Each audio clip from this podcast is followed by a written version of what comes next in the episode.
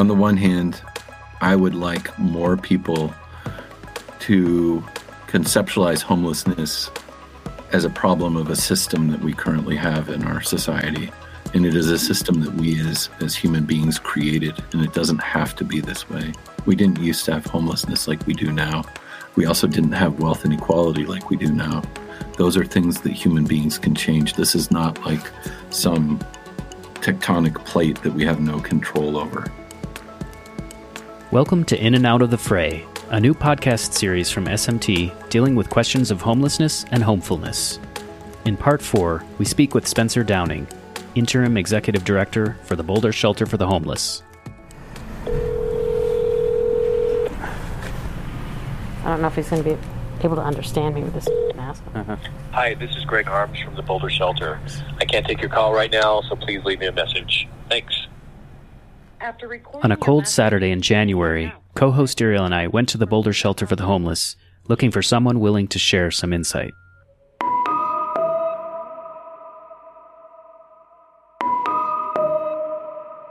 We were able to set up a video call with Spencer Downing, interim director of the shelter. I moved to Colorado about six years ago for family reasons. Um, our our family and our we, we wanted kids to be near grandparents and cousins and things like that. That brought us to Colorado a few years ago. Prior to that, Spencer had been living in Los Angeles and working in Hollywood for an organization focused on issues resulting from long term homelessness.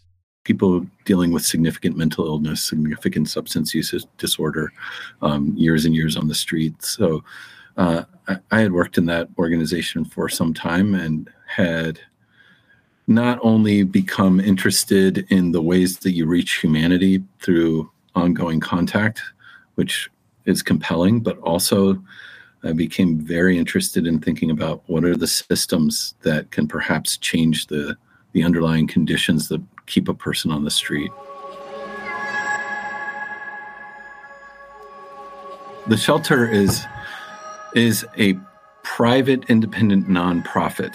It is in fact a, it was a, designed to be originally a Boulder specific, Boulder City rather than Boulder County specific organization to meet the needs of Boulder City. And it was put together by citizens who were concerned about what they saw developing in the early in the in the 1980s, 40 years ago.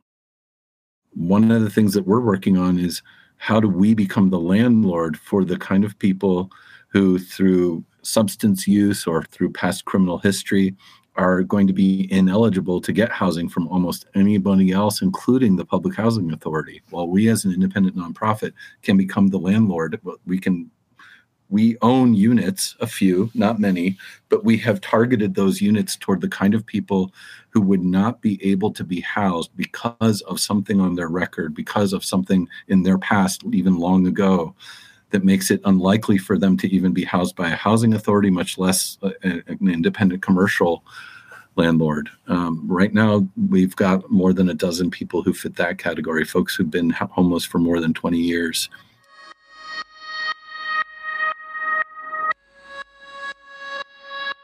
Is the Boulder uh, shelter uh, is that a unique model? Do you think, or is are there other do you know of other similar types of approaches to the, to this?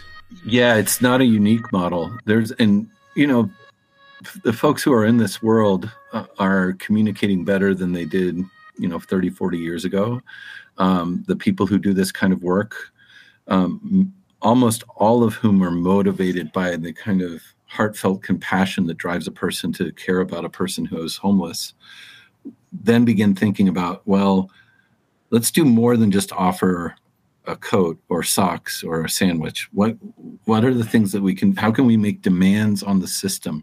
How can we do work together to mobilize our resources? And the i really dislike the term resources because that's what people like me say all the time. What does that really mean? Well that means an actual building. That means an actual chunk of money that every month helps supplement the the income of a person coming out of homelessness. And when I say income, a lot of times you know social security income or disability income won't pay the rent so you have to get a chunk how do we figure out how to chunk all these all the money together and and the actual buildings together and somebody who's going to check in on them and make sure that they're paying their rent and they're making sure that they're fed and to, to make sure that they don't slip into homelessness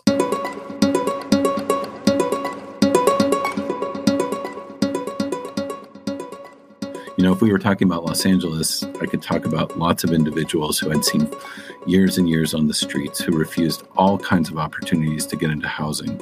And only through a lot of patience and persistence did they feel comfortable enough to accept that. Because one of the effects of long term homelessness is that there is a almost a cycle where our, our society is inclined to make a person feel like less of a human being because they don't happen to have a house. And that feeling can turn into a sense of shame and a sense of self hatred that makes someone inclined to believe that they don't even deserve to get something as simple as a house.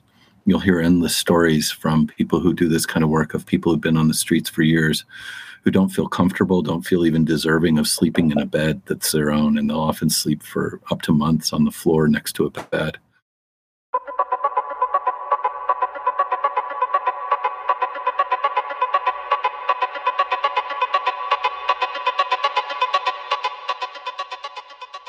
So often, discussions about homelessness also include a mention of drug use.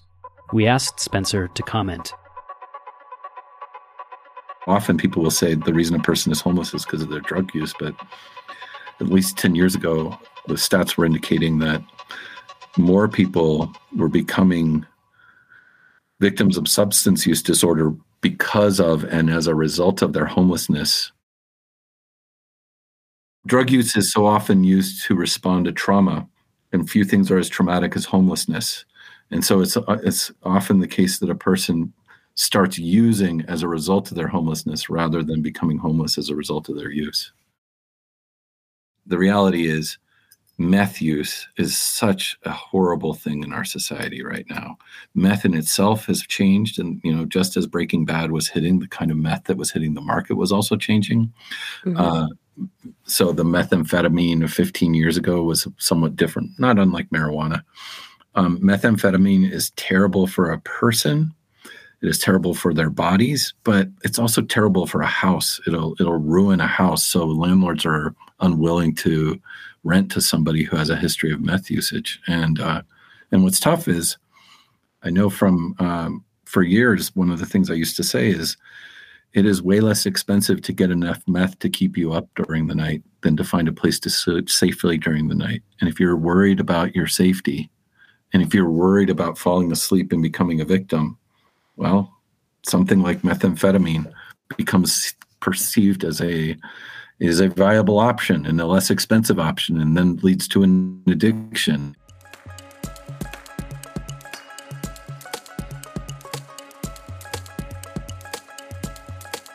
people who are living on the streets they feel frustrated part of their frustration is because they grew up with the same expectations and desires that are heavily encouraged in the society we live in.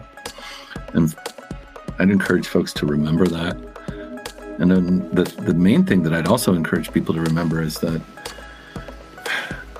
the vast majority i'm inclined to say almost everyone almost everyone i know would prefer to be living in a in a home this this the notion of well those people just want to live on the streets then then leads to all kinds of other assumptions and expectations and policy changes and things like that that I think aren't very helpful. Um, and I say that having spent